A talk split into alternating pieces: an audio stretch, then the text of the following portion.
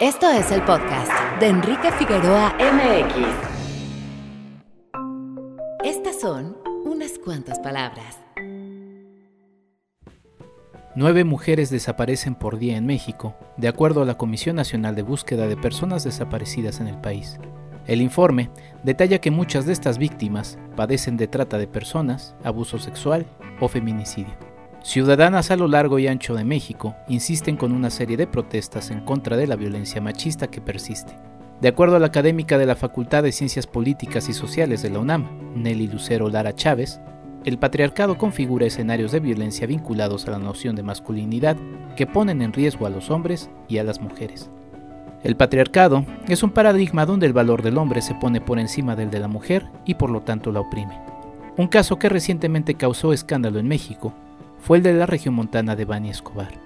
Un grupo de amigas la dejó a su suerte. Se leía en redes sociales tras conocer algunos de los hechos que lamentablemente terminaron en la muerte de una mujer joven más en nuestro país. Ellas la mataron. Sin su actitud, ella seguiría viva. Se leyó y se escuchó en distintos espacios. Sin ahondar en las responsabilidades de las amigas, la propia académica de la UNAM refuerza que es más fácil que las sociedades culpabilicen a las mujeres que asumir una responsabilidad social en términos de que no se está garantizando la vida de todas ellas. Por lo que, entonces, aparecen expresiones patriarcales como la asesinaron porque andaba sola en la noche, porque traía falda o porque no se cuidó, que limitan y cuartan la vida de las mujeres y que aceptan y hasta normalizan la violencia cometida contra ellas. Al subir en mis propias redes sociales que el culpable directo era el asesino y no sus amigas, distintas reacciones a favor y en contra no dejaron de hacerse presentes sobre el controvertido tema. Pensar tan solo que quien nace como mujer tiene ya desventajas frente a un hombre por el solo hecho de haber nacido, es ya una violencia que deberíamos dejar de normalizar. Como sociedad debemos de asumir nuestra propia responsabilidad en los hechos que terminan diariamente en tragedia para muchas mujeres por ser eso, por ser mujeres. Debemos percatarnos de la sociedad violenta que hemos construido por décadas para quienes son nuestras madres, hermanas, hijas, esposas, novias, abuelas y más. Debemos, en definitiva, dejar de ver a la violencia como algo normal y natural. En memoria de Devani Escobar, este episodio va dedicado a todas las mujeres a quienes sí, vivas siempre las queremos.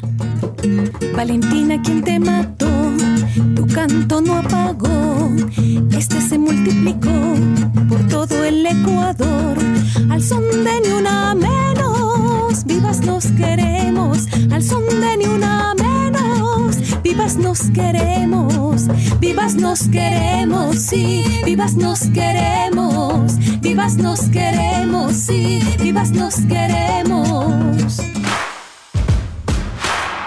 www.enriquefigueroa.mx.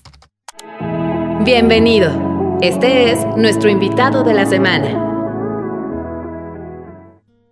Muy buenos días, tardes o noches, bienvenidos a un episodio más de este podcast. Yo soy Enrique Figueroa Anaya y me da muchísimo gusto saludarles em, en un episodio en el eje de, historia y un episodio eh, muy sentido, un episodio que como ya escucharon pues dedicamos, eh, en este caso, y a nombre de todas las mujeres desaparecidas, eh, a nombre de Devani Escobar, caso que ha conmocionado a México y que ya escucharon en la editorial, y que lamentablemente sigue, sigue poniendo eh, en el tema una situación que pues, no, no, no, ha tenido fin, triste y lamentablemente, y que su fin se ve triste y lamentablemente también muy lejano. Pero bueno, eh, justamente este episodio eh, pues lo estamos dedicando también como un homenaje a una mujer que dedicó su vida justamente a la lucha social y que falleció recientemente el pasado 16 de abril en la ciudad de Monterrey. Y estamos hablando, como ya también lo escucharon, de Rosario Ibarra de Piedra. Y para ello tengo la presencia y me da muchísimo gusto eh, tenerla por acá a la doctora Isabel Puente. Ella es abogada, tiene su doctorado en filosofía del derecho y bueno, tiene también un interés muy especial además de que ha sido activista, es activista y, eh, por estudiar los derechos humanos y en específico el tema de las mujeres. Eh, ya lo he mencionado en este, en este podcast que yo siempre respeto los estudios de las eh, de los invitados, de las invitadas, porque pues les cuesta su, su, trabajo, entonces por eso menciono a la doctora, pero también en la amabilidad, cordialidad eh, de, la, de, Isabel, me dice, dejemos a un lado los, los títulos nobiliarios, así que le puedo tutear y le puedo decir Isabel. Isabel, ¿cómo estás? Bienvenida, qué gusto tenerte aquí en este, en este podcast. Hola Enrique, muchísimo gusto, pues el, este me honra mucho estar aquí como invitada y pues sí, para hablar de, bueno, un tema súper actual en el que México pues tristemente destaca, ¿no? A nivel internacional, que ahorita este, estás, em, bueno, dando la entrada, ¿no? Em, y bueno, yo encantada aquí para platicar un rato, ¿no? Sobre todas estas eh, pues, temas eh, de la agenda actual, ¿no? De los derechos humanos. María Isabel Puente Gallegos, que también he de decir, mi papá constantemente me dice, menciona el segundo apellido porque pues seguramente tienen madre tus invitados e invitadas, y pues sí, es correcto. Eh, Isabel, em, pues si quieres vamos a empezar un poquito por, por, por mencionar, porque no deja de ser el tema de contexto y no deja de marcar también mm, pues, una realidad, una muestra de la dura realidad, el caso de Devani Escobar y el caso de otras muchas mujeres, eh, muchas también permanecen en el, anonimato, eh, triste y lamentablemente, que han desaparecido. Eh, recientemente la ONU lanzó un informe en el que, pues, por ejemplo, del total de 2.272 desapariciones en lo que va eh, del año, pues 33% son de, mujeres, ¿no? 748 eh, mujeres desaparecidas, en promedio 7 al día, y eh, pues 320 víctimas tienen entre 10 y 19 años de edad. Em, es, una, es, una, situación de, de emergencia, Isabel, que, mm, pues, o sea, sí está presente, sí hay la idea de que es una situación de emergencia, pero sí sigo sintiendo que no para la, la mayoría, porque sí es como para que todos hiciéramos un, un, ruidero y un escándalo, como un grupo de mujeres finalmente lo, lo, ha estado haciendo los últimos años, pero es algo que a todos nos pega y nos importa.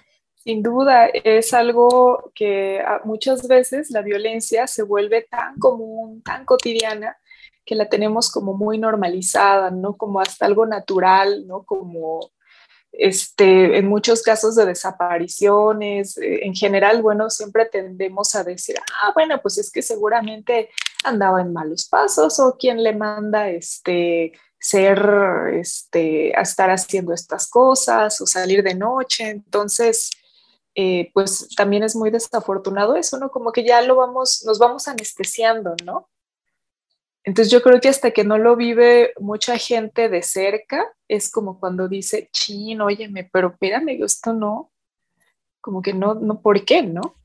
Sí, sí, sí, sí, y, finalmente pues es algo que triste y lamentablemente se replica en el propio caso de Dani, pues también ahí está hablándose en, medios y pues en la discusión eh, general, pues también victimizando, o sea, eh, echándole inclusive la culpa, cosas que triste y lamentablemente se repiten y que también nos llevan pues a nuestra protagonista de este episodio, eh, Rosario Ibarro, Ibarra de la Garza, que yo llegué eh, a ella, eh, bueno, a ti, Isabel, a través de un texto que publicaste en PopLab Periodismo y Opinión Pública, que titulaste Rosario Ibarra de Piedra, una ídola. Y me llamó mucho la atención y por eso también te invité que pues ahí justamente mencionas y te cito textualmente, eh, en la preparación de mi tesis doctoral me topé con un extraordinario descubrimiento. La vida y obra de Rosario Ibarra me impactaron y me convertí en su grupi. Cuéntanos un poquito de cómo fue este primer acercamiento con, con la vida de Rosario Ibarra, eh, Isabel. Ay, fíjate que, Enrique, yo recuerdo esto con mucho cariño. Eh, estaba pues ya preparándome para imprimir mi tesis entonces yo decía, espérame, pero es que antes de esto, dije, es que tengo que buscar también alguna fotografía como que sea representativa de la lucha feminista en México. Y para no hacerte el cuento largo, una queridísima amiga mía me dice, oye, ¿por qué no vas al Museo de la Fotografía, el que está ahí enfrente del Zócalo, aquí en la Ciudad de México? Este, ve con tal persona, Eduardo Ancira, me dice, él es este, buenísimo en todas estas cuestiones y él te puede orientar. Y yo dije, claro, y a lo mejor ahí, pues yo también encuentro algo que no he abordado en mi tesis, ¿no? Total que voy, este, me comunico con él, súper amable, eh, está encargado de ahí del, de algún acervo este, en el museo, muy amable, muy sencillo, me dice, sí, mira, pásale, y entonces este, le empiezo a platicar, ¿no? De qué se trata mi eh, trataba mi tesis, qué era lo que quería lograr, ¿no? Con la fotografía. Y en eso, o sea, sí, me empieza a mostrar eh, fotografías mm, de las primeras reuniones feministas, pero también este, me dice, oye, ¿y Rosario Ibarra, crees que sea importante o algo? Y yo dije, ¿quién es Rosario Ibarra? Y se, me, y se, se queda viendo así como de, ¿qué? Y me dice, permíteme. Entonces me empieza a platicar de ella y bueno, yo así con la cara, eh, seguramente traía, traería la mandíbula, este, no, boquiabierta, ¿no? Estaba, dije, todo esto hecho y ¿por qué nadie habla de ella? ¿Por qué no se conoce? O sea, como otros nombres que ya están súper trilladísimos, ¿no? O sea, que no es por minusvalorar este, los logros, bueno, de, ningún personaje histórico, pero dije, o sea, ¿por qué la historia la tiene marginada, no? Porque a final de cuentas, pues sí, o sea, de repente encuentro ahora uno que otra, este, institución o nombre con, este, con su nombre, pero realmente yo dije, oye, ¿cuántas mexicanas conoces que hayan sido cuatro veces candidatas a premios Nobel de la paz, que hayan hecho pues todos estos logros, todos estos cambios en materia de presos políticos, de desapariciones forzadas, que haya movilizado tanta gente y de repente pues no, o sea, a mí me pareció increíble, ¿no? Cuando me empieza a hablar de ella, me comenta que está el Museo la Casa de la Memoria Indómita en esta calle de Regina, donde pues todo mundo eh, alguna vez hemos ido por lo menos una vez a tomarnos una cerveza, a tomarnos un... Y, o sea, yo dije, ¿cómo es posible que ha estado tanto tiempo pues como en, mis narices, ¿no? Yo pasando por ahí regularmente, este, y no, no, sabía de su existencia. Entonces, bueno, pues me intriga muchísimo, ¿no? Este, todo esto que ella ha logrado, que ha hecho, me pongo a investigar, y voy también a su museo. Híjole, o sea, sale uno con un nudo en la, bueno, un nudo en la garganta es poco, ¿no? Y claro, sus fotografías son una cosa increíble. Hay, hay, hay bastantes fotografías en ese museo de, este Marco Cruz, es el fotógrafo de proceso que la acompañó durante mucho tiempo en su movimiento. Entonces, bueno, ese fue, digamos que de manera muy somera, ¿no? ¿Cuál fue mi primer acercamiento con, con la vida de Rosario Ibarra? Sí, que ahora que lo mencionas, em, finalmente, pues este homenaje es, post-mortem y se menciona y se destaca siempre que, pues sí, es una tragedia siempre Em, que muchos nombres terminen eh, siendo homenajeados ya en, muerte, pero bueno, no quería dejar de hacerlo porque a pesar de que recientemente, iremos platicando un poquito también de eso a lo largo de este episodio, eh, tuvo más eh, ruido la presencia del nombre de Rosaria, de Rosario Ibarra, em, para algunos todavía sigue siendo, sigue siendo un, misterio. Entonces, pues dije, bueno, vamos a obligarnos a, hacer este homenaje. Y pues bueno, ella nace en Saltillo, Coahuila, en 1927. Eh, a los pocos años termina residiendo en Monterrey, Nuevo León. Y como mencionas, pues una mujer que fue candidata al Nobel de la Paz en cuatro ocasiones, 86, 87. Eh, ahí tengo la otra, la otra fecha borrada, 2006 también fue candidata. Y la verdad es que fue una, una mujer eh, muy, muy interesante. El otro fue en 1989, perdón. ¿Y por dónde empezaste a, adentrarte más todavía eh, en la historia de, Rosario? ¿O qué te gustaría eh, destacar, Isabel? Híjole, son tantas cosas. A mí, bueno, te, voy, te, voy, te, voy, a ir compartiendo algunas vivencias. Yo creo que aquí hay algo muy interesante. O sea, en México Sí, a ver, hay que reconocerlo, nuestro país es grande en muchos sentidos. es este, grande y grandioso.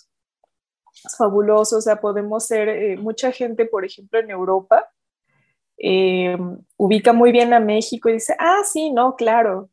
Y todo mundo siempre quiere venir por muchas cosas, ¿no? Por la cultura, por la comida, este, de turismo, a estudiar. Em, tengo amigas de, bueno, eh, cuando estuve estudiando por allá me decían, no, pues yo soy de Ecuador, yo soy de Colombia, y la gente de inmediato decía, bueno, ¿y eso en qué parte de México está? o sea, como que somos la referencia, ¿no? Y bueno, pues yo creo que hay que resaltar los claroscuros, ¿no? México, o sea, es maravilloso en muchos sentidos, pero por ejemplo, también México resalta en otras cuestiones. Por ejemplo, México es el país más peligroso en el mundo para ejercer el periodismo y está por encima de países que están abiertamente en guerra como Irak, Afganistán, Siria. Tiene más periodistas desaparecidos que todos estos países juntos. Y en teoría México no está abiertamente en guerra, ¿no? Entonces, por ejemplo, esta situación, o sea, los, eh, aquí hay que apuntar algo.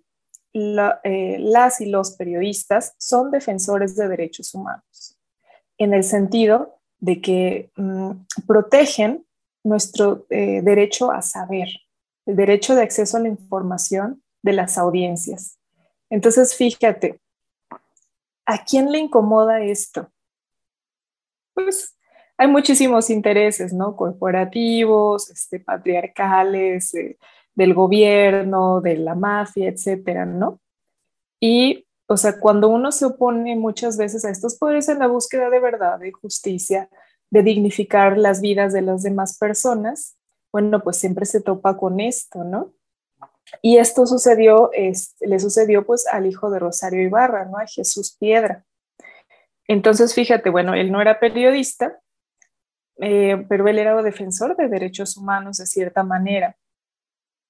Entonces, eh, pues nada, ¿qué, sucede? Que un día pues eh, le desaparecen a su hijo, se piensa, eh, bueno, todo ahí apunta de que fue la policía de Nuevo León, ay, no me acuerdo qué otra, otra autoridad, ¿no? Algo curioso aquí es que la gran mayoría de las amenazas a defensores y a, mm, a periodistas y activistas han sido generalmente del gobierno son los principales, eso, está ya comprobadísimo, súper documentado, ¿no? que siempre es, eh, termina siendo en gran medida el gobierno, ¿no? que no quiere, o sea, como que ahí le, le estorben ¿no?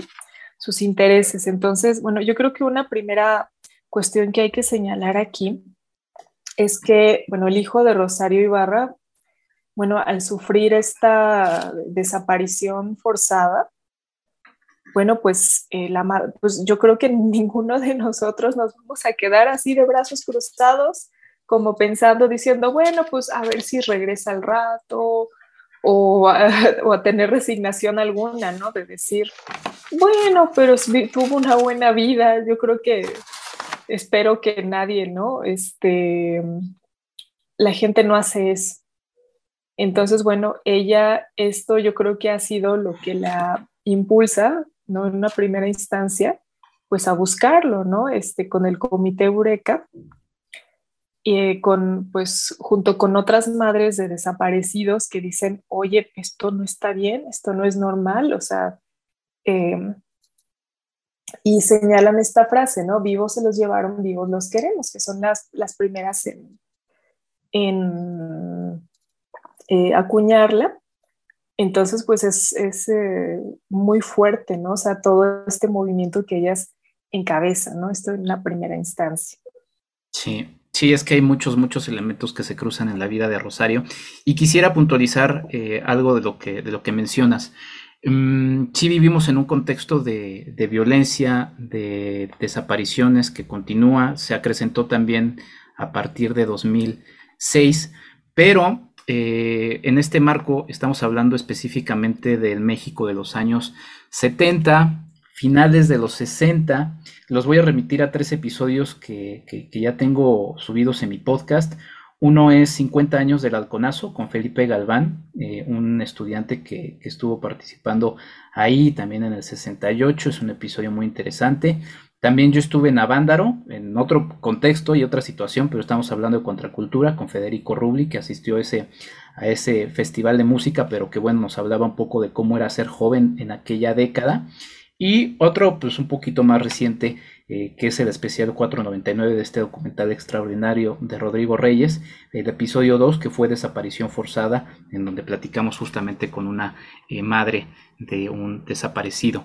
Pero bueno, estamos hablando del México en los años 70, hay una inconformidad social de los sectores relegados del campo y el empuje de las clases medias que reclamaban pues una participación más activa todo esto se condensa en las movilizaciones de 68 y 71, 68 2 de octubre, 71, bueno, todo lo que hay alrededor, 71 el infame halconazo, que bueno, lo que fue logrando fue el apoyo de obreros, de amas de casa, de burócratas, de comerciantes e intelectuales.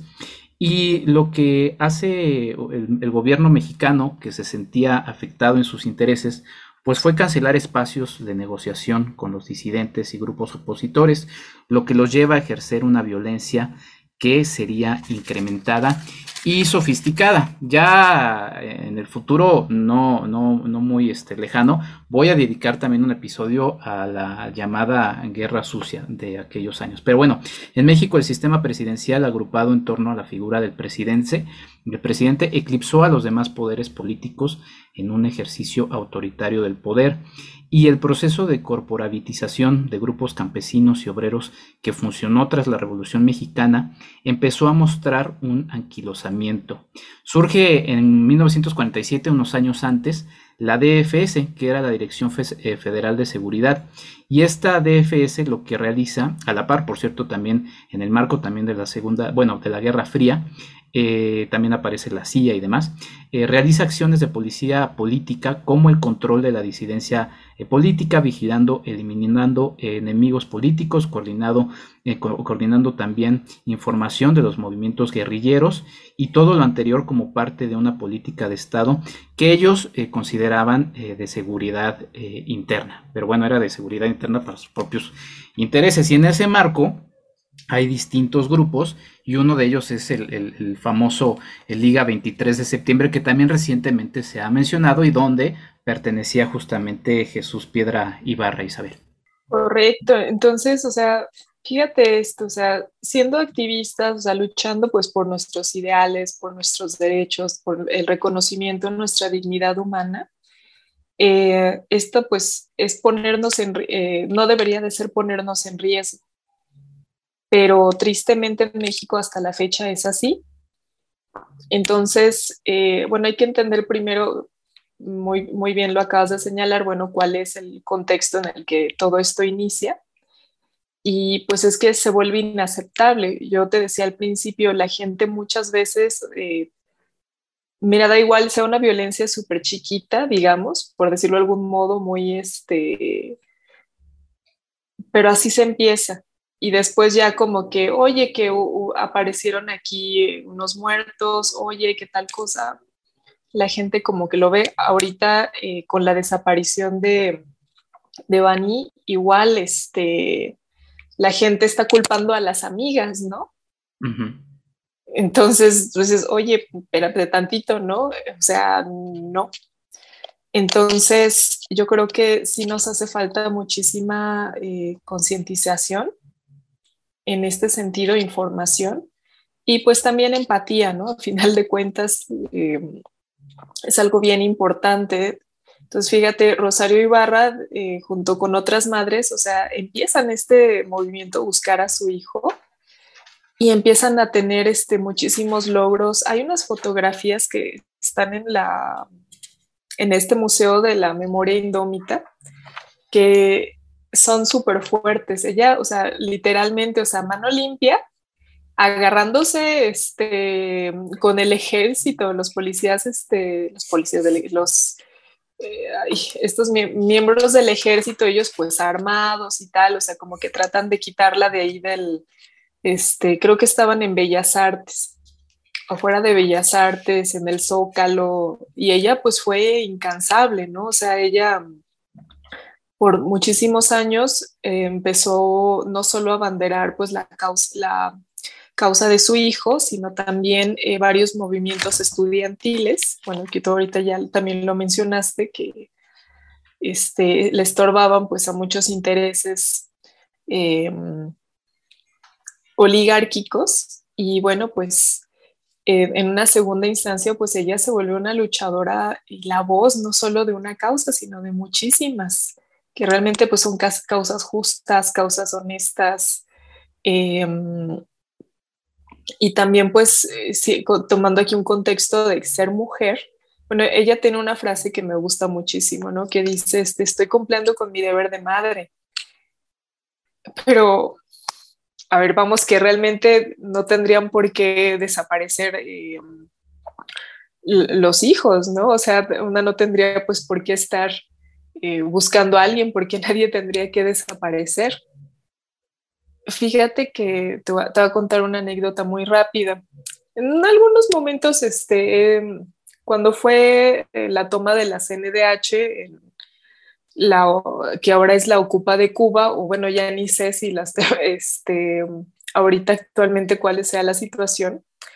Eh, yo fui a dar pues asesoría legal, fui a ver ahí algunas situaciones, unas cosas bien desafortunadas, ¿no?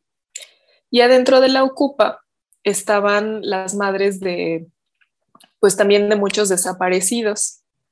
Entonces, a mí me parecía algo como muy fuerte de que siendo ahorita, pues, este, la titular de, este, la CNDH, la hija de Rosario Ibarra, em, pues que no esté como, digamos, dándole la atención que merecen, ¿no? Este, otras mujeres que están pasando por lo mismo. Entonces, bueno, hay una situación un poco curiosa entre, bueno, las eh, mujeres que participaron en la toma de la Ocupa, las feministas, con las madres de los desaparecidos, porque eran como dos grupos distintos entonces, em, yo eh, fui a platicar, bueno, hago esta aclaración, las madres no estaban, eh, digamos, en la, ellas lo que querían, las que estaban allá dentro de la Ocupa, es que se reconociera que ellas no estaban, eh, digamos, con las feministas, digo, que, que estaban aparte, ¿no? Pero me puse a platicar con algunas madres de, que estaban ahí y había algo que me llamó muchísimo la atención. Eh, yo les eran buscadoras, bueno, de las que salen y empiezan a buscar este, cuerpos. Em, y decían, no, pues es que yo he encontrado pues por lo menos unos 800 cuerpos, yo he encontrado, yo ya llevo tantos años, tantos meses y he encontrado tantos cuerpos, tantos cuerpos. Y una de sus demandas pues es que hubiera un banco de ADN para poder este, identificar ¿no? las personas que, que van encontrando. Entonces, eh, de entrada yo dije, oye, ellas son mujeres que eran amas de casa, que eran comerciantes, que se dedicaban pues a otros temas y de repente resulta ser que están mejor capacitadas, que con mucho menores recursos que los que pudiera tener el gobierno y poder, ellas este, más fácil han encontrado tan tantos y tantos eh, cuerpos de tantas personas que no sabemos ni quiénes son, si son migrantes, si son este, mexicanos, si son personas que secuestraron, que desaparecieron, ¿no? ¿Qué pasó ahí? Y entonces realmente pues al gobierno una de dos, o sea, o muestra una indiferencia también, eh, pues no es que no tengan ni la capacidad, ¿no? Los, como si no tuvieran peritos ellos, como si no tuvieran especialistas ellas este, mejor han subsanado en gran parte pues este, esta situación. Entonces imagínate, ellas si les dieras tantito presupuesto, yo creo que podrían hacer mucho más, ¿no? Que, que lo que han, lo que ha podido hacer el gobierno, ¿no? Entonces hay algo también que, que, me dejó impactada, ¿no? O sea que esto pues realmente no, no ha terminado, más bien no sé cuándo vaya a dejar de pasar. Sí, híjole, es que es muy, muy duro y, toca muchos elementos toda esta lucha de Rosario. Por cierto, nada más para eh, comentar lo que, lo que ya has eh, dicho. Sí, justamente la, la, sede de la Comisión Nacional de Derechos Humanos, eh, fue ocupada desde septiembre de 2020 y en nota del 15 de abril se menciona que, pues sí, la policía de la Ciudad de México desalojó la sede que estaba ocupada por estos grupos feministas. Entonces, pues es una cosa que está ahí presente y que, pues bueno, sin entrar en ánimos políticos, también nos pone a pensar en muchas, en muchas cosas eh, de empatía y de una continuidad de lucha, que por cierto, y aquí hay un tema que también quería destacar, Isabel, a partir de lo que mencionas, el papel de, bueno, porque otro elemento que no mencioné, histórico, previo a, la presencia de, política de, de, Rosario, es que también recientemente, y lo mencionaste, eh, en 1953, para ser eh, más exactos, el 17 de octubre, en el diario oficial de la Federación eh, del Gobierno mexicano, se anunciaba ya que las mujeres tenían derecho a votar y ser votadas. Es decir, apenas, apenas había, había este, pasado eso que, bueno, pues debería ser natural y normal, pero bueno, tiene todo un contexto histórico y podríamos irnos también, ahí podría dedicar también toda una serie de episodios del origen del patriarcado y, demás elementos em, que eh, pues justamente nos enmarcan en la rareza y la dificultad de una mujer como Rosario Ibarra en aquellos años de levantarse eh, en voz eh, en contra de toda esta serie de poderes, ¿no? además también, si lo, ya lo mencioné también en el contexto pues, más global, pues estaba viviendo una guerra entre dos potencias, ¿no? Que finalmente pues terminó ganando una. Pero eh, en todo ese contexto, eh, en México y en América Latina, las mujeres pues fueron quienes en la mayoría de los casos tomaron el papel de liderar la búsqueda para encontrar a familiares y desaparecidos. Y pues esto justamente llama la atención eh, por los roles de género que se, que se impusieron, que se siguen imponiendo, ¿no? En donde la mujer pertenece al encierro hogareño como madre, como esposa, como ama de casa. Y esta salida pública y política eh, obedece, en algunos textos se menciona, a los sentimientos de amor y a una ética de cuidado, lo cual también me llamó la atención, para denunciar crímenes contra sus familias. Además de que también, pues obviamente, eh, las madres, pues también terminaron siendo arrastradas a ese estigma que eh, pues era se, les, se, les, ponía a sus, a sus hijos desaparecidos o hijas, ¿no? Entonces, pues ellas también lo que hacían de alguna manera era este, pues, probar la inocencia de sus seres eh, queridos. ¿no? Em, y en ese contexto me llama mucho la atención encontrarme con eh, la vida eh, personal de, Rosario. ¿no? Ella, por ejemplo, menciona cómo su, su, casa, su familia, pues terminó siendo muy importante. Y ella, por ejemplo, destaca, y así lo, lo, lo decía en, en distintas este, entrevistas, que pues fue muy importante su, su, padre, ¿no? Y su abuela materna. Em, ella, ella destaca que pues, su padre siempre, eh, lejos de ese machismo eh, tradicional y típico, y más en aquellos años, todavía, digo, uno no lo justifica, pero dice, bueno, pues era un poco la forma en la que se veía el mundo, eh, pues podría ser un poquito más natural, pero ella dice, no, la verdad es que mi padre siempre me impulsó a que mi papel era pues más allá de solamente mantenerme eh, en, la, en la casa, ¿no? Y su abuela también, su abuela también se dice que, también estaba luchando a favor del voto de la mujer, de la presencia de la mujer. Entonces, es muy interesante ese contexto porque la propia eh, Rosario ya tenía eso y también, bueno, desde niños a sus, a sus hijos también se los, se los impulsó, los llevaba a las protestas, ya era una tradición política. Es, es, es un caso curioso y no, no sé si único, pero pero muy particular, ¿no, Isabel? Claro, es que aquí yo creo que hay que ver varias cosas. En general, cuando, mm, cuando visibilizo de forma periodística algún, este, alguna situación de violencia de género, fíjate que siempre hay que abordar esto, ¿no? O sea, que es todo lo que tuvo que haber sucedido para que una víctima pudiera hablar. Entonces, o sea, no es nada más como que te pasa algo y vas y hablas, ¿no? Vas y denuncias. Eso, o sea, la gente a veces cree que es como, sería lo natural, pero realmente hay muchas cosas ahí detrás, em, alrededor, pues en, los, en nuestro contexto familiar, que digamos, ah, oye, pues tengo aquí un grupo que me respalda, que me cree, que dice, ah, oye, te pasó esto, sabes que sí, yo te creo, yo te acompaño, yo voy contigo, yo esto, aquello, o sea, que te empodere, ¿no? De cierta forma a tener que hablar.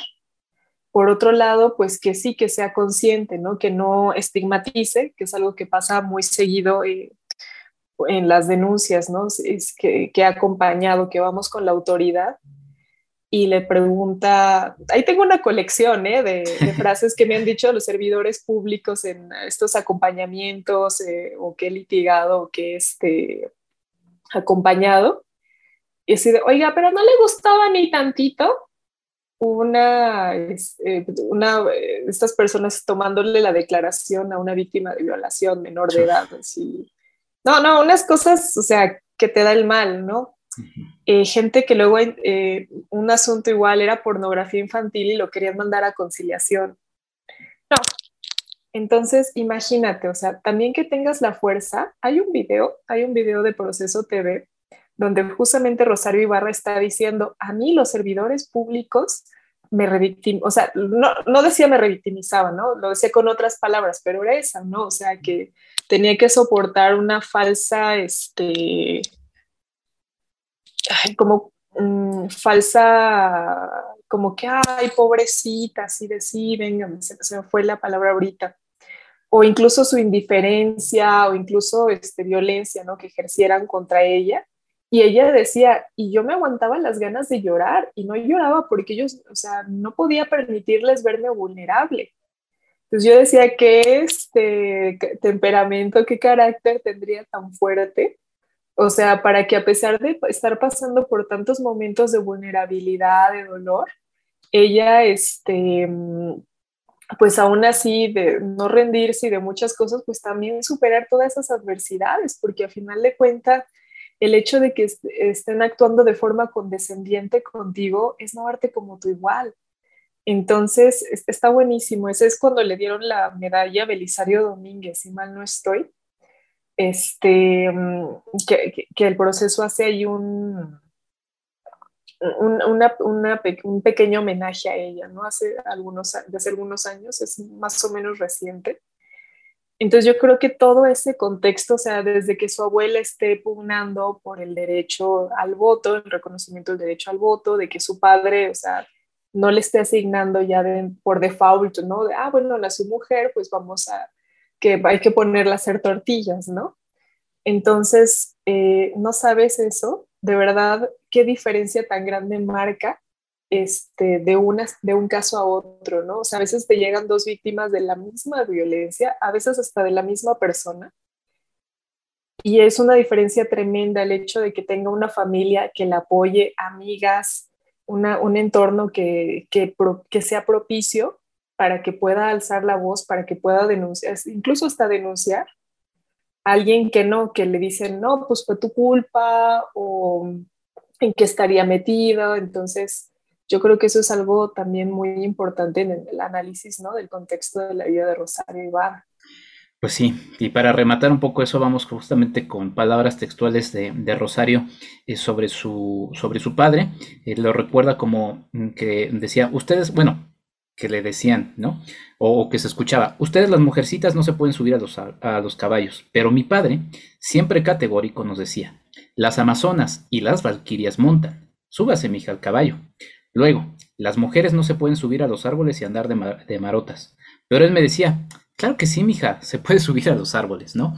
Em, importantísimo esta, estas, este, que además estremecen, enchinan la piel, eh, frases tan sencillas, pero que terminan marcando eh, la vida y la lucha de una mujer como Rosario Ibarra. Vamos a hacer un corte, mi querida Isabel, creo que podríamos pasar días hablando de, Rosario, no te quiero robar más tiempo y te agradezco mucho la charla, la estoy disfrutando mucho igual que nuestros escuchas.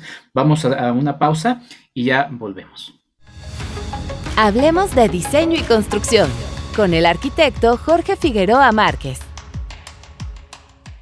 El vidrio se fabrica con una mezcla de arenas silíceas o arcillas que se funden en un horno a temperaturas que van de los 1400 a los 1600 grados centígrados.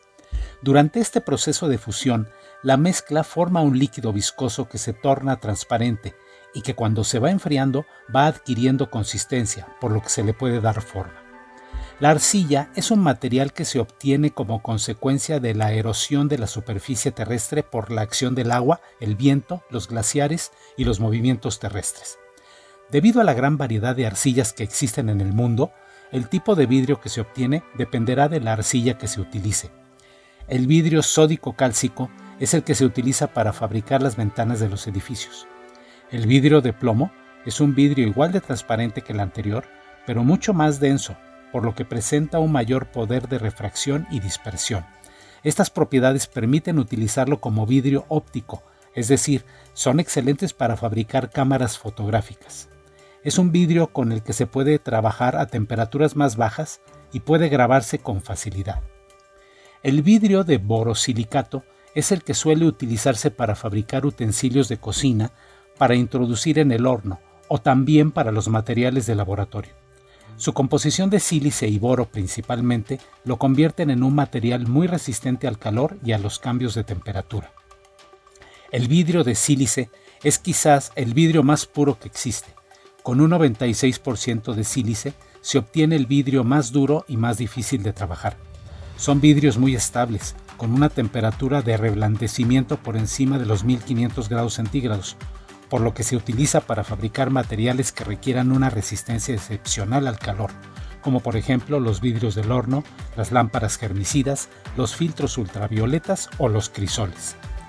A partir de estos tipos de vidrio, cuya diferencia reside en su composición, nos encontramos con otros tipos de vidrios en función de la aplicación a la que van destinados. En este caso, nos referimos a los vidrios especiales, como el de seguridad o vidrio templado, el vidrio blindado y el vidrio aislante. El vidrio templado es también conocido como de seguridad debido a la forma en cubos que tiene al momento de romperse, evitando las astillas que pueden llegar a cortarnos. Para fabricar vidrio templado se utilizan diferentes placas y se pegan unas a otras. Una vez pegadas, se introducen en un horno que las calienta hasta una cierta temperatura. El siguiente paso es determinante, se trata de enfriar dichas placas con aire y precisamente a este proceso se le conoce como templado. El vidrio blindado o antibalas es un vidrio que es capaz de resistir al impacto de una bala. Consiste en una superposición de láminas de vidrio y de plástico. Todas estas capas se pegan y se prensan entre sí, luego pasan por un sistema que las somete a altas presiones y temperaturas y finalmente se obtiene un vidrio muy grueso y resistente a las balas. Incluso a veces este mismo vidrio se termina de reforzar con una trama de alambre o con planchas de acero. El vidrio aislante se utiliza tanto para aislamiento térmico como acústico. En este caso también se utilizan dos placas de vidrio, pero se dejan ligeramente separadas una de la otra para conseguir que los espacios intermedios sean herméticos. Así, lo que se consigue es que esa ligera capa de aire que queda entre ambas placas no transmita el calor con facilidad ni el sonido. Hasta la próxima. Hablemos de diseño y construcción con el arquitecto Jorge Figueroa Márquez. Sigue a Marc y Mazá en arroba marquiamx en Facebook y en Instagram. Arroba enriquefamx en Twitter. Y retomamos la charla sobre Rosario Ibarra, eh, quien pues, está siendo recordada y homenajeada en este podcast eh, pues a manera de también todo lo que está sucediendo en el contexto. Isabel, ¿qué otro elemento te gustaría eh, abordar sobre, sobre la enorme vida de, Rosario, lo mucho que hizo a lo largo de su vida? Híjole, sin duda alguna, pues que haya sido la primera mujer este, en ser candidata a la presidencia en México, yo creo que, y dos veces, no una, sí. dos. Este, para mí eso fue extraordinario, ¿no? O sea, yo creo que cuando, cuando empecé a leer sobre su vida y encontrarme con eso, dije, wow, está como por si fuera poco, ¿no? Cada uno de los logros que tuvo, este, yo creo que sí, efectivamente, a lo mejor no ganó, no, no ganó. Eh, tal vez ya ni siquiera, ya ni siquiera existe el partido, vamos, pero sabes qué es abrir un camino a veces necesitas que lo haga una persona para que lo puedan seguir las demás. ¿Y por qué sería importante una mujer presidenta? Yo, yo, creo que aquí una politóloga este, te podría dar una tonelada de razones en, en cinco minutos, pero yo creo que al final de cuentas es también una representación. Fíjate esto, las mujeres, a ver, que en teoría, bueno, la primera universidad fue la de Bolonia, pero eso es también una historia un poco colonialista porque en realidad pues han sido en otras partes del mundo, aunque bueno, la historia que aquí nos llegó fue la de Bolonia, pero eso fue en mil, en mil, ¿qué? Mil nueve, mil, a principios de los años mil, o sea, hace, hace cuántos años. A finales de 1900, eh, de 1900, en 1900, realmente es cuando las mujeres en México, una que otra, así poquitas, empiezan a estudiar, empiezan a ir a la universidad, empiezan a titularse contaditas, ¿no?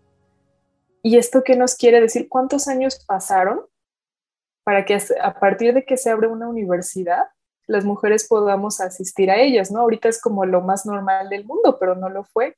Y esa fue lucha de varias mujeres, como de Matilde Montoya, por ejemplo, que es otra historia espectacular. Entonces, este,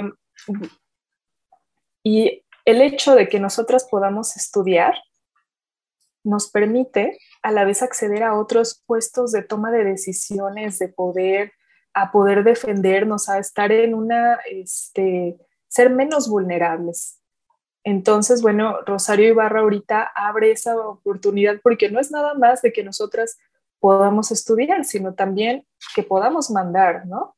Y ahora pues también hay una lucha importante eh, con las mujeres este, politólogas, las feministas en la, en la disputa del poder político, sí, porque también el hecho de tomar esos espacios no es que automáticamente ni mágicamente, o sea, no, no caer en el mujerismo, ¿no? De que, ah, pues ya porque son mujeres, este, van a ver por los derechos de otras mujeres, ¿no? Ahí, entiendo que hay varios dilemas. Pero sí el hecho de que Rosario Ibarra haya o sea, abierto este tan importante eh, camino, es para que muchas más, o sea, que estén destinadas a eso, puedan eh, tomar otro tipo de decisiones, pues que también a las mujeres este, nos, eh, que la política no esté solamente hecha para, para, un género, ¿no? Sí, importante esto también que mencionas porque justamente se le estigmatizaba y en las dos candidaturas que, que tuvo y a lo largo de su, de su vida, que no, que carecía de estudios eh, profesionales, ¿no? Y pues también, o sea, en el contexto de su vida, de su lucha, de las cosas que padeció y demás, eh, pues bueno, era un ataque muy, este, pues muy sencillo y muy superficial con el que se le trataba de eh, negar. Que bueno, podríamos también hablar de cómo eso habla también de, una em, lucha de clases y de una separación de, no, es que no tiene estudios, es que no sé qué, y, bla, bla, bla, ¿no? O sea, podríamos abondar en mucho de eso y me gustaría justamente eh, ahondar en la, en la primera candidatura que también mencionabas, aunque no quería dejar de mencionar porque lo, lo hablamos del Comité Eureka que eh, pues ella justamente menciona que le puso Eureka porque la idea era que, eh, bueno, Eureka significa he hallado y que con su esposo la idea era que en cuanto encontrara a su hijo, pues le iba a decir Eureka por teléfono, ¿no? Eh, ella menciona textualmente, dice, él se negaba a venir, prefería quedarse al cuidado de los otros hijos. Eso es también, por ejemplo, importante, ¿no? O sea, él al cuidado de sus hijos pero vendría inmediatamente cuando yo le dijera por teléfono Eureka. Eso significaría que había hallado a nuestro hijo. Algo que lamentablemente pues, no sucedió. Y em, justamente sobre su lucha como, como, mujer mencionas, y creo que también es muy importante, eh, toda la, pues, todo el contexto político de aquellos años. Eh, está la década de los 70 y después en la década de los 80, pues también hay una serie de cambios muy importantes. Eh, su movimiento genera eh, pues este, este comité pro defensa de presos perseguidos, desaparecidos y exiliados políticos, que terminaría cambiando el nombre de Eureka, Comité Eureka, y entre otros eh, grupos que terminó generando, pues fue el Frente Nacional contra la Represión, el FNCR, el 12 de diciembre del 79, y también surge el Partido Revolucionario de los Trabajadores, el PRT, que era un partido que se fundó en 1976. Estamos hablando otra vez en el marco de la Guerra Fría, toda esta situación. Después de la, fusión de dos ligas eh, trotskistas, la comunista internacionalista y la socialista, a quienes se agregarían militantes de la Liga Obrera Marxista. En el 78 este partido obtiene su registro legal y en el 81 obtiene su registro de manera condicionada para competir por eh, la eh, presidencia. Algo que me llamó mucho la atención es que se buscaba, el PRT buscó eh, una candidatura de unidad entre las izquierdas que estaba en ese momento, pero finalmente, pues no, no hubo unidad. El PRT termina lanzando de manera solitaria a, a Rosario que ella pues menciona, acepté desde un principio con la posibilidad de que a través de elecciones primarias entre todos los candidatos de izquierda, con la natural convicción de que me retiraría si alguno de ellos resultaba triunfador, pero no aceptaron. Y pues bueno, ella soñó justamente por un país sin presos políticos, sin desaparecidos, sin policías anticonstitucionales, donde se respetara el derecho a huelga de manifestaciones y en donde cualquier ciudadano o ciudadana pudiera expresar sus puntos de vista, actuar de acuerdo con sus principios y no viva silenciado por el temor de la represión. Em, digo, no quiero entrar en, temas eh, eh, políticos contemporáneos, pero eh, pues eso se hace con mucha más facilidad que entonces. Entonces, pues ahí sí estábamos hablando de una represión y bueno, ¿no? Este, interesante todo este contexto en el que ella se termina lanzando y como dices, al final eh, Isabel pues no, no termina eh, triunfando, pero, pero pues bueno, ella, ella dice, pues logré cosas, ¿no? Como primero rompí un mito, eh, que solamente yendo a Harvard es candidato, qué bueno que no fui a Harvard, ella decía eso, porque nos arruinaron el país, no tenía currículum académico, porque era una triste preparatoriana y pude aprender todo leyendo. Segundo, me dio gusto que me propusieras porque mi abuela desde donde estuviera estaba brincando de gusto, seguramente así sucedió. Y la tercera, porque mi currículum decía que era la madre de un desaparecido político, ¿no? Eh, en México había desaparecidos políticos que no querían reconocer por la hipócrita política de gente como Echeverría, donde sus policías torturaban y desaparecían a nuestros seres queridos. Por eso acepté. Eso es lo que pues, terminó mencionando años después Rosario sobre su primera candidatura, Isabel. De hecho, híjole, hay una foto, no, esa no sé si es del dominio público, ahorita no recuerdo, o bien fue una, es una de las que están en, la, en el Museo de la Fotografía, pero hay una foto que es muy fuerte, o sea, donde ella está mm, afuera de Palacio Nacional eh, golpeando la puerta. Mm. Y es este, precisamente en esa le hacen una entrevista en ese momento y dicen, no, pues es que es este, porque estoy, estaba como buscando justicia y es en el momento en que liberan, es que fue una cantidad bárbara de presos políticos que lograron eh, con este comité, no sé si tengas el dato, no sé si eran más de mil, pero o sea, en todo el país, o sea, pero fue una cuestión em, tremenda, ¿no? O sea, porque ves la, o sea, relacionas esa fotografía con el momento en el eh, histórico, ¿no? Que se estaba viviendo los logros que estaban teniendo y, híjole, o sea, eh, se me pone la piel de gallina, no, bueno, no se puede ver, pero este, es algo increíble, ¿no? O sea, la cuestión simbólica tan fuerte, pero además, este, pues sí, o sea, aquí tienes... O sea, imagínate, ella venció también esa cuestión de clase, ¿no? Porque pues no era hija de ricos, ¿no? ¿Qué, diferencia, por ejemplo, de otras personas, ¿no? Empresarios multimillonarios, algo que, o sea, tienen como ese poder económico para negociar, para buscar, para todo, y ella no. Entonces, este, venía pues sin un apellido, venía sin, digamos, este respaldo económico, pero pues sí tenía, ahora sí que todo, este, pues, toda la fuerza, yo incluso yo diría que hasta la estrella, ¿no? Para que, o sea, este, este brillo, ¿no? Que la gente hace que se te acerque, que te siga, pues para lograr todo lo que ella en vida logró. Sí, de hecho en tu texto mencionas que desde la fundación del Comité Pro Defensa de Presos Perseguidos, Desaparecidos y Exiliados Políticos de México, llamado ahora el Comité Eureka, se han logrado encontrar a más de 148 personas desaparecidas con vida. Y bueno, se atribuye a este mismo movimiento la célebre frase de vivos se los llevaron, vivos los queremos. Y tampoco sé si este es el dato que, querías recordar, pero bueno, en tu mismo texto también aparece que el presidente José López Portillo en 1978, el presidente de ese entonces, promulgó la llamada ley de amnistía que se aprobaría en el Congreso de inmediato y bueno, esa aplicación de ley hizo posible la liberación de 1.500 presos políticos, permitiendo el regreso de 57 exiliados al país y el desistimiento de más de 2.000 órdenes de aprehensión. Pues todo esto justamente para dimensionar el impacto de la lucha de una mujer como Rosaria Ibarra de Garza. Y eso también me permite reflexionar un poco, eh, Isabel, justamente sobre el papel de los medios, ¿no?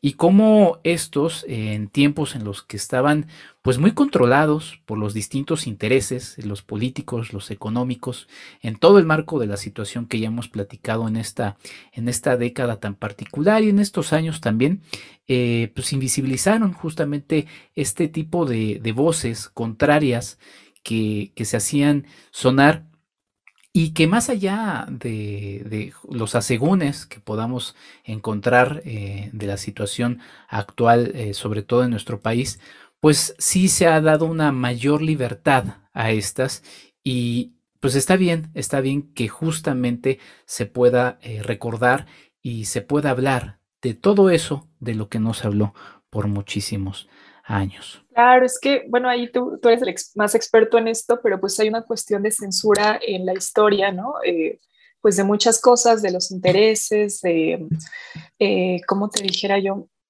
Eh, del poder imperante en ese momento, pero también del borrado y de la, de la historia, por, borrado de mujeres en la historia. Entonces, eh, esto es también algo luego muy interesante porque así como he encontrado la historia de Rosario Ibarra, que, que um, bueno, es algo eh, impactante, pues también hay otras muchas mujeres que han hecho cosas, bueno, increíbles y que no, este, pues sí, o sea, que no, no tienen esa, digamos, ese reconocimiento, ¿no? Incluso por parte bueno, hay un dato curioso, López Obrador votó por ella esta última vez este, que votó, pero yo digo, bueno, es que ahorita podría a lo mejor hacer más cosas, ¿no? Como para reconocer, sobre todo que sea un punto de inspiración para muchas personas, digo, que no tienen que pasar por lo que ella pasó, como para que digan, oye, o sea, vamos a hacer el cambio, ¿no? Vamos a lograr, esto está mal, vamos a arreglarlo. Entonces, este, mm, ay, se me, se me, se me acaba algo. Ah, bueno, por ejemplo, hay, bueno, no, esto no es en México, es una periodista gringa, Dorothy Day. Por ejemplo, me metido impactadísima su historia también. Es alguien súper fascinante, eh, una eh, madre soltera, bueno, pro aborto, anarquista, y cómo es que, o sea, a partir de su lucha este, por los obreros, por los derechos de los obreros contra la explotación infantil, pues igual logra este, hacer muchísimos cambios en su, en su país, en su región, a tal grado de que ahorita hasta la propia Iglesia Católica está, está en proceso de canonización como santa. Entonces yo digo así, o sea, ¿cómo no? Entonces yo creo que siempre es importante eh, visibilizar pues este tipo de vidas que pues han cambiado em, la historia del país y que pues igual no hasta como por el machismo este, sí de los medios, sí de la gente, eh, a veces no son tan, bien vistas o tan vistas. A medio el mal ahora el encabezado, no me acuerdo de qué periódico fue, que anuncia que murió la mamá de la titular de la CNDH. O sea, yo, o sea, yo me enojé muchísimo porque dije, es que espérate, o sea, fue más que esto, es como que, no, este, es que no, no, sé, no sé si esté mal, pero me parece que fue el Universal lo que me parece un error garrafal porque además Rosario Ibarra fue este, por muchísimos años columnista del Universal. Entonces, o sea, el hecho este, pues de que murió la mamá de la titular, pues es así como de, oye, pues no, ahí faltó perspectiva, ¿no? En, en este, um, en la persona que redactó esa, esa nota. Y que me pone también a pensar un poco en la diferencia que tuvo la propia Rosario con otros actores, ¿no? Como por ejemplo los políticos, y hasta con los propios actores de la, de la izquierda mexicana de aquellos años, que no hay que olvidar que era una izquierda pues muy diversa, ¿no? En propias palabras de Rosario, ella menciona eh, ya en, la carrera de 1988, la carrera electoral, la segunda que ella encabeza, en la presente contienda electoral me vi en dos disyuntivas, permanecer al margen o involucrarme en él, aunque no estuviera en mis planes, con las tareas agobiantes que ello significa. Con el trabajo agotador por siete meses, durante los cuales no podría dejar de lado el quehacer cotidiano en el frente contra la represión y en busca de los presos y desaparecidos políticos. Ella misma también asume de manera textual que lo que la impulsó a aceptar por segunda vez la candidatura fue que consideró que el llamado Frente Democrático Nacional, el FDN, pues generaba confusión al interior de la izquierda del país y decía, fue por la perplejidad que vi en tantos rostros del pueblo cuando la izquierda, una parte de ella, tendía las manos para ganarse los favores del candidato Cuauhtémoc Cárdenas cuando decidí aceptar la invitación. Y bueno, pues justamente eso nos pone a pensar, ¿no? En las distintas izquierdas, en las que de alguna manera Rosario, pues terminó formando parte de, por así decirlo, una izquierda, pues más radical, ¿no? Eh, no sé si más natural, dado el origen de, de, las otras que estaban ahí en contienda, pero sí una más eh, radical. Hay que pensar, por ejemplo, que algunas de las propuestas hechas por Rosario pues iban a, defender ¿no? los derechos de los homosexuales, la libertad de cultos, la nacionalización de la televisión y la radio para democratizarlas, ahora que estábamos hablando hace un ratito sobre los medios, el control eh, de cambios de divisas, eh, la nacionalización de los bienes y el embargo de sus depósitos, entre otros temas. Así que pues ahí está un poco la muestra de la distinta diferencia de luchas de la propia eh, Rosario Castellano. Si yo te preguntaría, Isabel, ¿tú vislumbras alguna otra figura eh, contemporánea, actual, que sea una especie de heredera de la lucha de, Rosario? Claro, a ver, es que hay una cuestión aquí con las derechas y es que luego me, da, una, vez escuché en la radio a alguien que dijo algo que me dio muchísima risa y creo que eh, tenía razón decía, no, pues es que mira, el PRI y el PAN golpeándose solitos y el PRD no necesita quien le, o sea, no necesita quien porque entre ellos mismos, ¿no? Este, se golpean adentro, entonces, pues no, ni para qué se desgastan. Me causó mucha gracia, pero luego, o sea, dije, claro, es que hay una cuestión ahí, pues, de que tienes que tener, aunque seas en la estés en las izquierdas, pues un control hegemónico, ¿no? del movimiento y, luego pues dices el control hegemónico y pues eso suena como que un poquito este, contradictorio, ¿no? Con, con, la, las izquierdas, ¿no? Así es como querer un helado eh, caliente, ¿no? O sea, es algo como que es, parece ahí como que está descolocado. Entonces, pues sí, o sea, otra cuestión, pues eh, con los feminismos, a ver, Rosario Ibarra me parece que nunca como tal eh, se expresó como feminista, aunque pues creo que sus logros y sus aportaciones también, este, los feminismos pueden, pudo aportar mucho a los feminismos. Em, pero si me preguntas si yo vislumbro a alguien, a ver, es que sus hijas, pues va a ser súper difícil que puedan este, superar. Yo creo que tantas aportaciones que hizo su madre, ¿no? Es lo que generalmente pasa, ¿no? Que hay algún político, cantante, artista súper famoso y sus hijos se dedican a lo mismo, es muy difícil, ¿no? Como llenar esos zapatos. Este, mm, por otro lado, pues es triste, ¿no? Porque si, o sea, ¿cómo es que, bueno, cómo es que nace toda su lucha? Pues es derivado de una situación, este, pues de, de violencia, de opresión, de odio. Entonces, pues es también como, eh, probablemente y seguramente hay mucha gente que está encabezando ahora eh, luchas como Rosario Ibarra, pero yo creo que aquí más bien la cuestión será más bien cuándo va a terminar de pasar todo esto, ¿no? O sea, en qué momento se van a dar las condiciones para que podamos frenarlos, ¿no? Para lejos de que haya em, situaciones que propicien a personas tan resilientes, esta, palabra siempre me, me, requete pateo, ¿no? La resiliencia, porque es, o sea, como de cierta forma aceptar o legitimar este, pues estos poderes, ¿no? Eh, de todo tipo, corporativistas, este, patriarcales, etcétera, y como que, pues mira, es que esto pasa y entonces, bueno, pues vamos a hacerte más fuerte cuando realmente tenemos que irnos a la raíz para que estas cosas no pasaran, ¿no?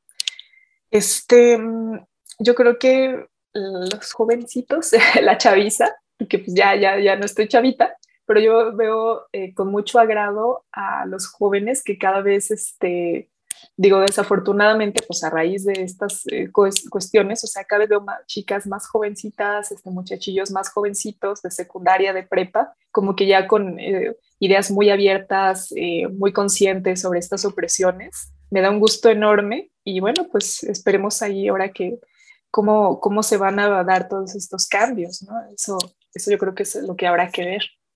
Hacia qué lugar van.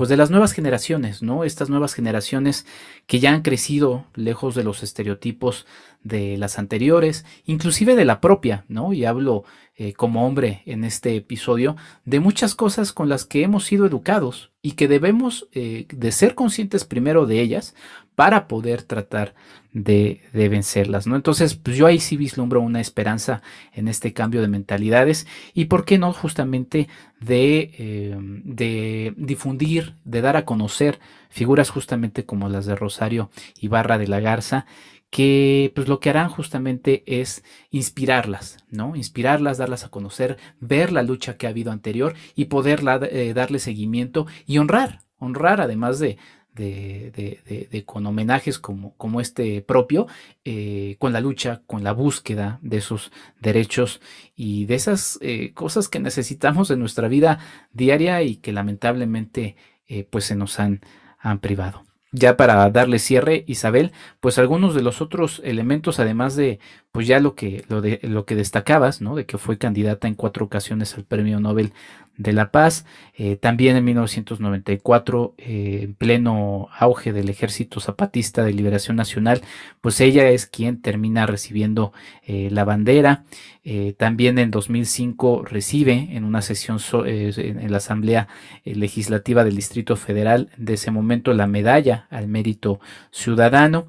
Y pues bueno, la, lucha de Rosario terminó llevándola también al eh, Senado de la República y pues bueno, siendo una parte importante de, eh, pues, de todas estas eh, luchas que se han dado desde hace ya tantísimos años. Pues te agradezco mucho Isabel por esta charla, por el tiempo que nos dedicaste y pues bueno, ¿dónde te puede seguir la, la gente? ¿Dónde podemos seguir todo lo que realizas?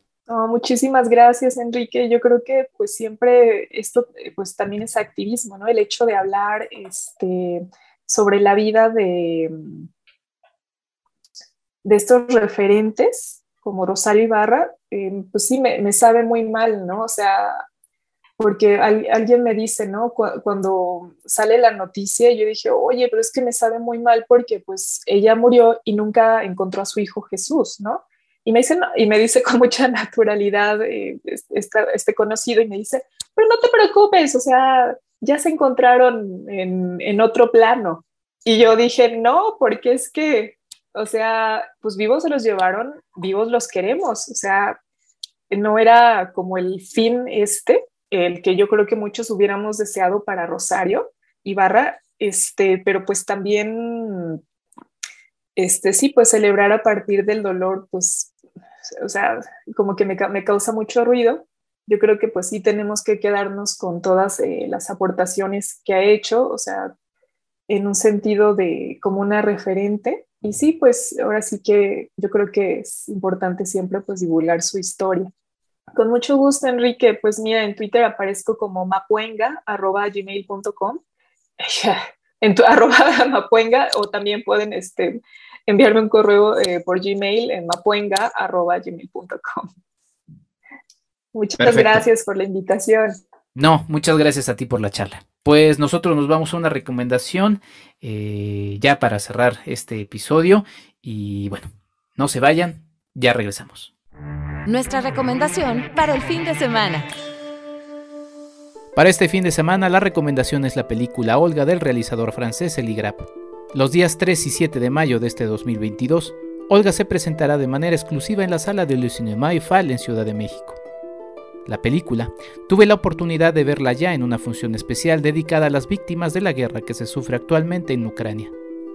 Olga es una joven gimnasta ucraniana que sueña con clasificarse a la Euro de su especialidad. Su madre, una periodista, termina por mandarla de emergencia fuera de su país tras una serie de amenazas por su trabajo. La labor de la mamá se recrudece cuando suceden los hechos del Euromaidán, una serie de protestas que enfrentan a la población civil con su gobierno. Olga es apenas una adolescente que terminará enfrentándose a la dura realidad de la familia y amistades que debieron quedarse en Ucrania. También abrirá los ojos para darse cuenta que, así como para ella su pasión es la gimnasia, para otros más la defensa de lo que piensan resulta igual de apasionante y retador. Sumamente emotiva, con la presencia de genuinas gimnastas en escena que terminarán por asombrar tanto por sus rutinas como por su actuación, Olga es una película perfecta que terminará por crear empatía por una sociedad que actualmente vive momentos dramáticos. Sin caer en el melodrama, la película de Ellie Grapp les hará pasar por distintas emociones. No, no dejará de haber cierto dejo de esperanza, aunque sabemos de antemano que el futuro de la sociedad retratada ahí no es otro que el presente del que lamentablemente tenemos noticias. Recuerda, Olga Deligrap se presentará los días 3 y 7 de mayo en Le Cinema El recinto se encuentra ubicado en Río Nazas 43, en la colonia Cuauhtémoc de la Ciudad de México. ¿Qué dices? ¿Te lanzas al cine y la comentamos? Arroba Enrique Figueroa MX en Facebook y en Instagram. ¿Quieres ayudarnos a hacer más contenido? Tu apoyo es fundamental. Entra a www.patreon.com diagonal Enrique Figueroa MX y elige entre las muchas recompensas que tenemos para ti. Desde un agradecimiento en este podcast hasta tu participación en un cineclub en línea donde tú puedes elegir el tema.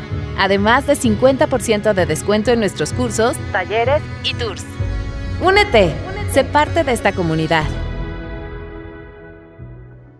Y hasta aquí llega este episodio dedicado a la memoria de Rosario Ibarra de la Garza y a partir del cual terminamos hablando de uno de los muchos temas muy sensibles en nuestro país. Espero que les haya servido para reflexionar, espero que si no conocían a Rosario Ibarra de la Garza, les haya servido justamente para conocerla y sobre todo que les haya servido también para reflexionar. Está en nosotros el cambiar este tipo de cosas, todos desde nuestra trinchera muy personal, eh, si quieren muy acotada, pero muy importante, fundamental sin duda para cambios reales. Eh, sin más, sin más les agradezco mucho a mis Patreon, muchas gracias Claudia Villegas, muchas gracias Ligia Plácido y muchas gracias a ustedes quienes escuchan y comparten este episodio. Cada vez somos más, les agradezco mucho por ello, ya saben si les gusta compártanlo, si les gusta muchísimo sean parte de patreon.com diagonal Enrique Figueroa. MX. Por cierto, vienen nuevos talleres, nuevos talleres, uno para jóvenes y adultos, enmarcado en un tema que será interesante en mayo, y también uno para niñas y niños. Ya me había tardado en sacar unos nuevos cursos, pero ahí vienen, estén atentos a mis redes sociales. Todo está en www.enriquefigueroa.mx. Yo soy Enrique Figueroa Naya. Cuídense, cuídense mucho. Nos escuchamos. Hasta la próxima. Esto fue el podcast de Enrique Figueroa MX. Hasta la próxima.